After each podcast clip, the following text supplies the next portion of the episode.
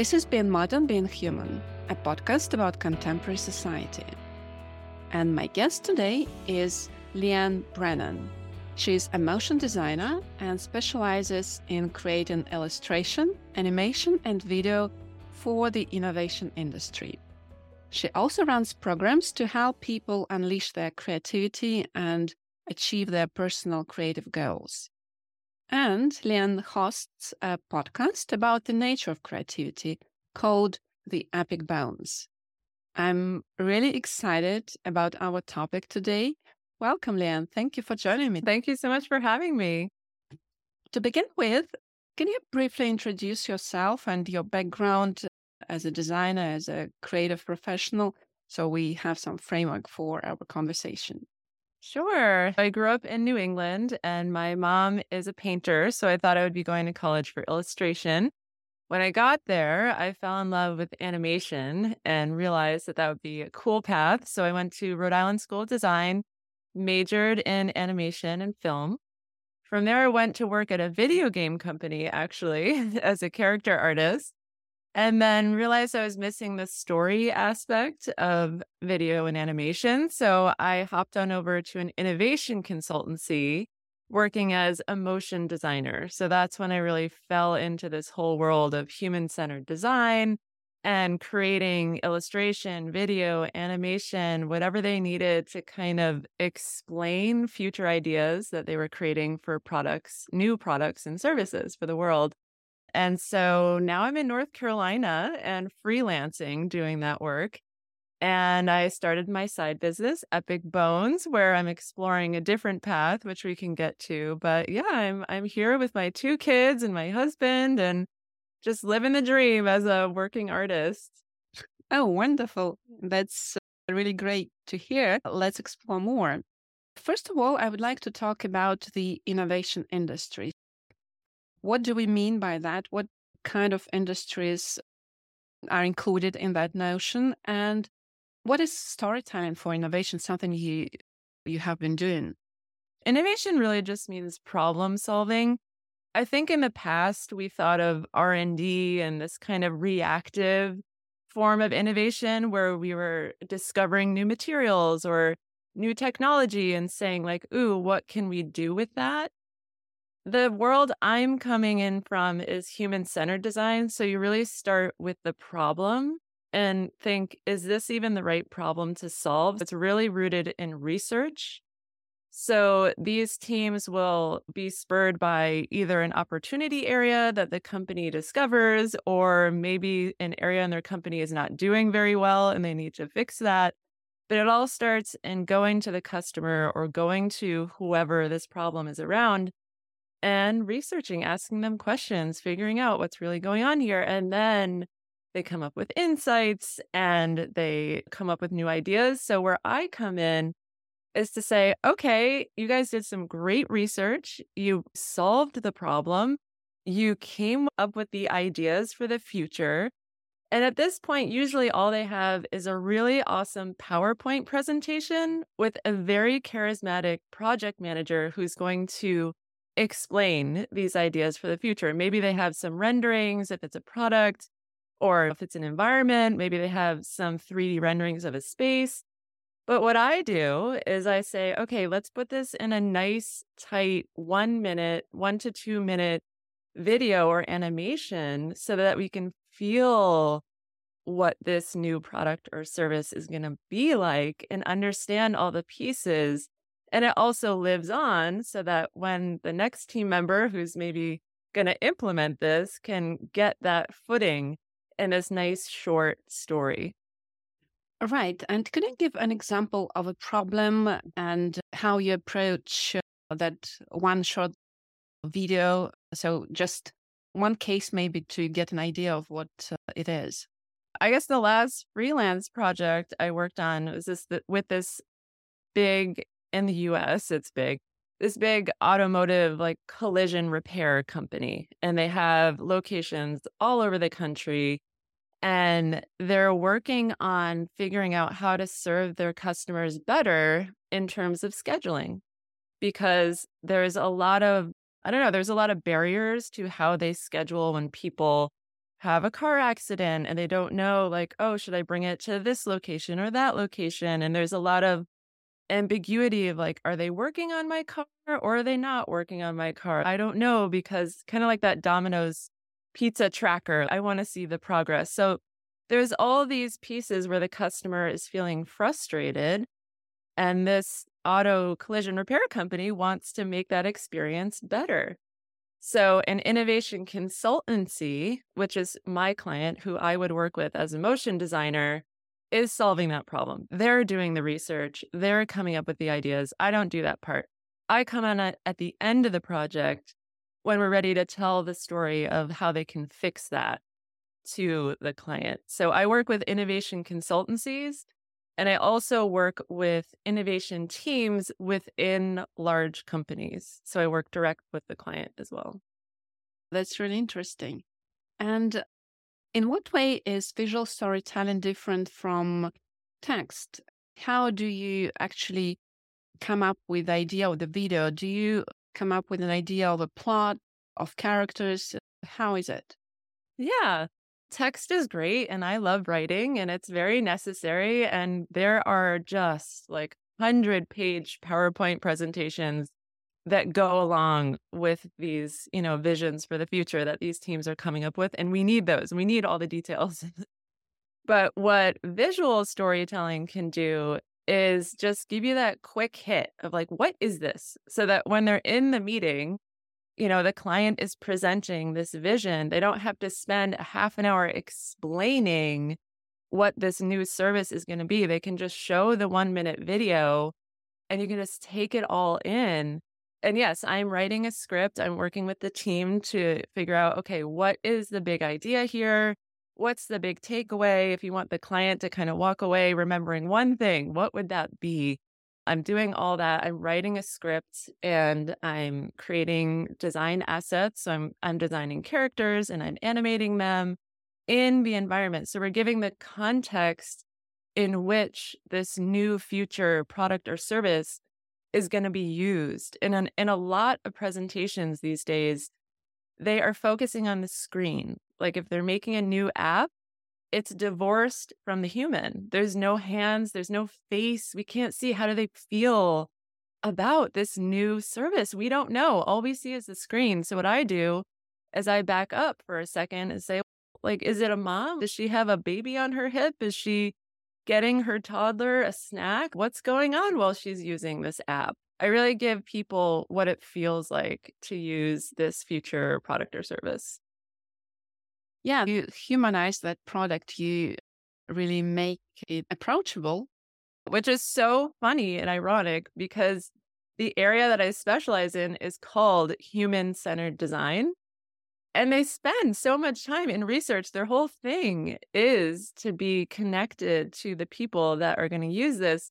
But by the point that by the time they get to presenting this, it's all about like we better make sure that they know how it works like we better make sure they know all the features and they have some screenshots of people they've interviewed but it's just there's nothing like taking it and pulling it all together in a video that kind of shows the whole picture i think that's the problem of having too much information and too many details that you really have to condense to something you can imagine, something mm-hmm. you can relate to. I think it's a dilemma between logic and uh, your emotional self.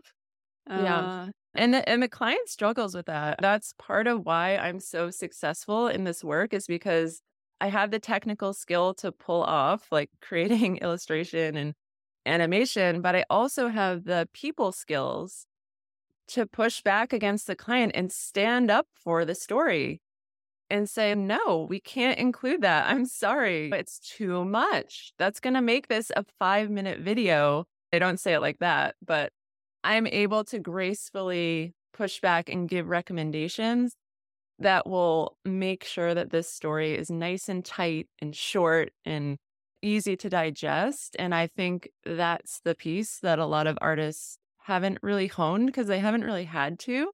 They're usually working with an art director or a creative director. And I'm kind of that all in one as a practitioner. And kind of guiding the client through this process. That's awesome. And how do you get your creative ideas? Do you have some process uh, you have to to read something, to watch something? How does that happen? I always start with talking with the client. I love I I do not want to read their PowerPoint presentation because usually they will have one. I want to hear it from them because I want to make them do the mental work to summarize it for me because I want to hear the words that they're using. And I want to hear the most current language because things are changing so rapidly in the innovation space as they're, you know, doing these projects. I want to hear what they're going to say about this project when I say, what is this about? So it starts there. And then I kind of get a feel for the vibe. Like, is this a more, you know, elegant, sophisticated luxury brand? Or are we working with like, you know, these high caliber, I don't know, if it's like an airport, oh, what are those called? like a sky club or something. Is this that kind of vibe? Or is this more of like a parent and kid kind of thing? Like, I want to get a feel for the tone. I want to get a feel for any, you know, I'll ask for their brand guidelines to get their colors because a lot of times you're working with a big company that they have their their guidelines already in place. So you want to see those and then you're like, okay, you put it all together and then I think of what would be the right type of look and feel that would reach the people that are the decision makers that are going to watch this video so that they can receive it. Now, I would like to talk about um, the program you teach, the Epic Bones, and about creativity. Your work is all about applying creative ideas to practice. How do you proceed when you are creatively stuck? I think you have a process, and that's why you teach that program. First, I would like to hear about your mental process and then about how you teach it. Epic Bones is my other business, so not related to what I do for my day job. And that really came out of this desire to create personal artwork. I'm spending all day doing these very serious like business case things and as an artist after a couple years like that'll start to really get to you. You know, the the reason a lot of us went to art school is because we want to draw. we want to make stuff that's coming from our soul, from our heart. And you there's really no room for that in a business scenario, right? So Epic Bones was my answer to that that kind of nudge like, geez, I really just need something for myself. And so I built this whole program out of actually my own story where I was starting to get really depressed, having not had this personal practice. And I made all of these drawings in a way that I could really chip away at it in a doable pace with a newborn baby.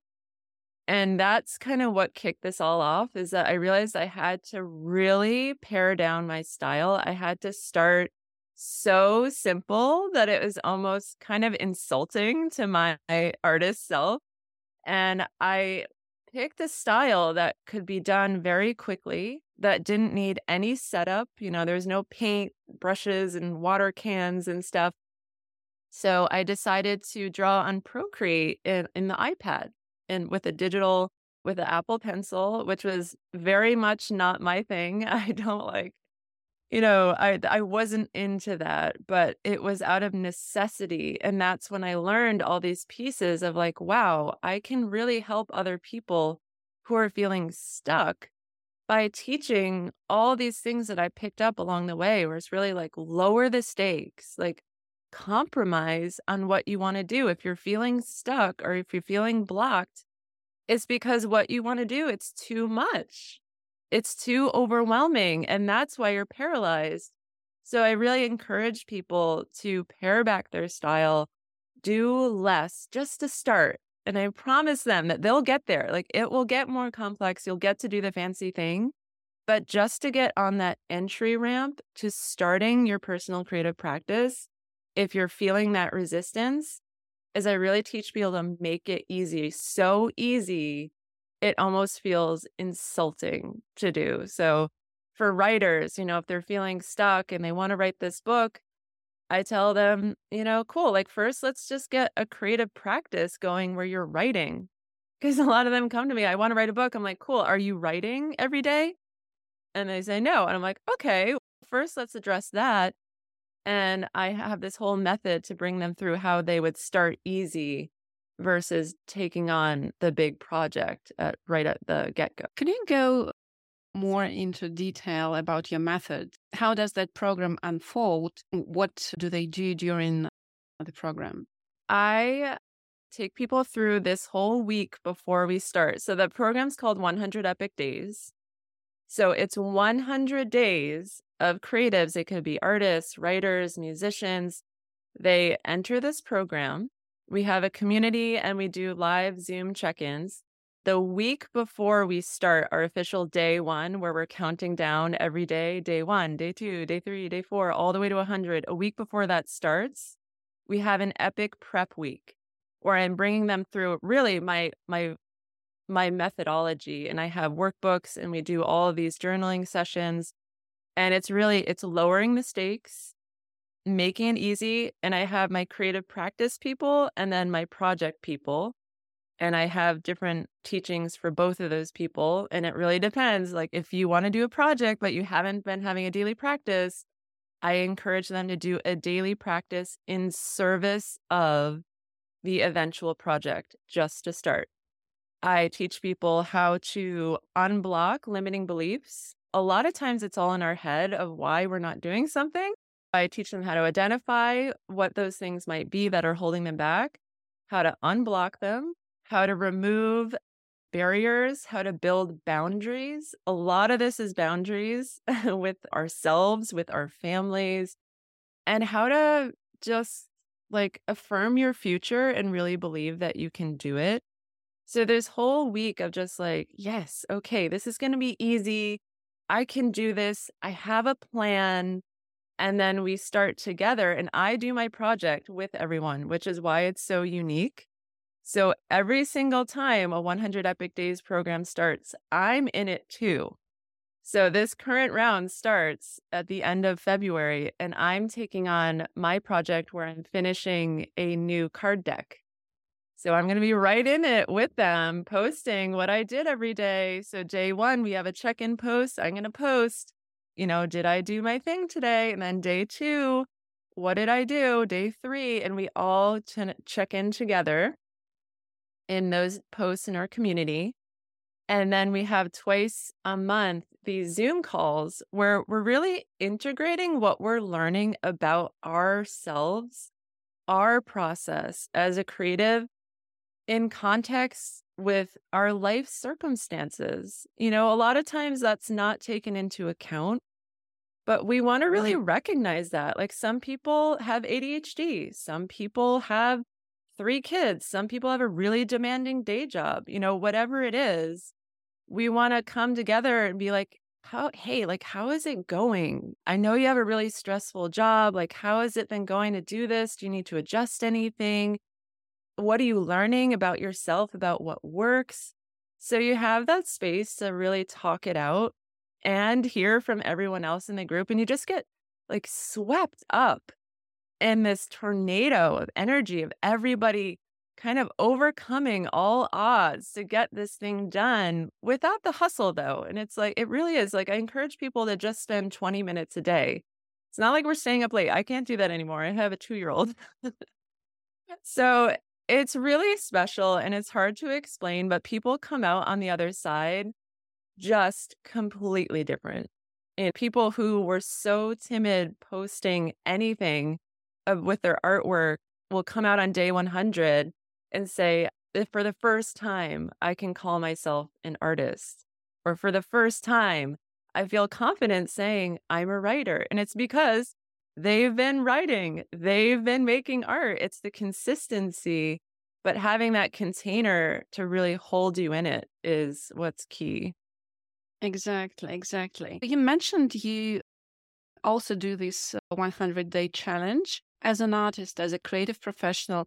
of course you you know yourself and that's why you teach that program you know how that creativity process uh, unfolds but during this practice have you had any revelations about yourself about how your psyche your creative self works i think the biggest thing that i uncover every single time is that the same thought loops are running through my head every single time I take on a project. It's the same inner critic themes, and there's not that many. And what I've noticed as I've been coaching others is that everybody has about three to five patterns and and thought loops that are that are talking to them and saying why they can't do it. There's not that many when you start to categorize them. And I don't know if I'm going to think of them off the top of my head, but mine are I don't have enough time. I don't have enough skill to do this. And I'm I'm like blanking on the others, but they're all kind of like that. It's like whatever your your negative self-talk is, it will just repeat those over and over and over. And when you can go through this program where you have the accountability and and the, the like mental strength to stay in it, you recognize what yours are and it becomes so obvious and you almost like laugh at it you know i this is my fifth round of 100 epic days and i'm about to enter into and i'm like i know the same stuff is just going to come up again and when you build that really laser focused awareness about what yours are then you're able to just scoot around it and be like okay cool i hear you that you're worried about the time like i've seen that before I've shown myself that I can do this. You know, thank you for your thoughts. I'm going to go ahead and do this anyway. Yeah, you kind of become an observer of your own thoughts, of your mm-hmm. behavior, of your thought loops. That's interesting. it's very similar to meditation. Like it's all about the return. You know, a lot of people say, I can't meditate because my mind wanders but it's that recognizing that your mind is wandering that's the meditation like you know it's like bringing yourself back to center like that is meditating so it's kind of like that we've been talking a, a lot about how to unleash your creativity but actually we didn't talk about what it is. I think for different people it's something different. What is creativity for you? Oh, that's such a great question. Creativity for me if for my personal self is going inward and letting the whole outside world just drift away and just thinking into my soul and saying, what do I want to say right now? And a lot of times I get to that place by journaling, and then an image will come up, or I'll get an idea for an image on a walk, or in the shower when my mind is just so calm and I'll write that down. I'll I'll capture that for later because a lot of times when I sit down to actually draw, I'm not in that creative state. So you have to get there. You have to get to that place and it's kind of a journey. But a lot of times monotonous activities can help you like washing the dishes, you know, keep a notebook out so that you can write down that that image that just flashed by for a second so it's this space that's just so you. And I think that really comes out in my drawings, and people see that. It's so obvious that this is coming from that other worldly place. And then I capture it in as best the way that I can with the skills and the time that I have right now. I express that through my hands, and, and that's what it is to me. Wonderful. They often say creativity is something that is related to our inner child. And that's true, actually. You have uh, small kids, still, you are uh, a, a grown up person and you have the distance from your childhood. How do they help you connect with your inner child? What revelations, discoveries have you had communicating with your children? Mm, it's funny because everyone thinks because I'm an artist that I just love doing art projects with my kids, but I actually find it very stressful. Because I just like make a big mess and like the paint can gets spilled and they jump something over there. And but one thing that I do remember very clearly is the first time I gave my son Play-Doh, and I tell this story a lot. He he like touched that Play-Doh in his hands and you could see his eyes just light up. Like, wow, this is something I've never felt before. And and he was just exploring, like, what can I do with this? Oh my gosh, I can squish it, I can roll it, I can smear it on the table. Oh my gosh, this is incredible. And just that zest and that look in his eyes. And then the next day, he asked for the Play Doh. And then the next day, he asked for the Play Doh. And what that really taught me is that, you know what we need to do as artists or writers or creatives or whoever we are? we need to do what feels good for our body when we're doing our creative act. And you could tell his body wanted to touch that Play Doh. That's why he wanted to return to it because it felt good.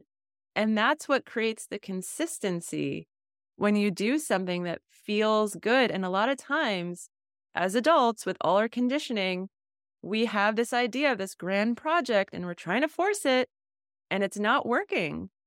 And that's why I encourage people to start easy, lower the stakes, make it less complicated and do what's what feels good in your body, like the sensory experience. And sometimes it won't make sense.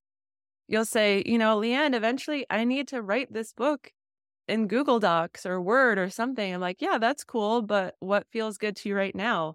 Pen and paper? Great. Start there. And then eventually you can get to the computer. So that's my big takeaway from my kids is like that really just sensory feeling of what it means to create something. That's so true. And my last question uh, for you is the one I ask all my guests. The podcast is called Being Modern, Being Human. What uh, does being modern and being human mean to you? I love these words and I love that question. And for me, what comes up is self awareness. I think a lot of people are talking about like the conscious awakening of the world. And I really, I like pieces of that because I think the more that you can tap into what are my patterns? What am I looping on? Like I said, and building that awareness of who you are and what you do and what you desire and then taking steps to get there. That's being modern and human to me is just building that self awareness about what you want, what you need, what you're currently looping in your head, and how you can change that. That's awesome. Thank you very much for this conversation. I loved it. I wish you all the success in your career projects and everything you do. Oh, thank you. This is so fun. Thank you so much. Thank you for listening. If you enjoy being modern, being human, I'd love it if you could take a moment to rate and review the show on your favorite podcast platform. Your feedback is so valuable to me and helps me make the show better. And if you haven't already, be sure to hit the subscribe button so you never miss an episode.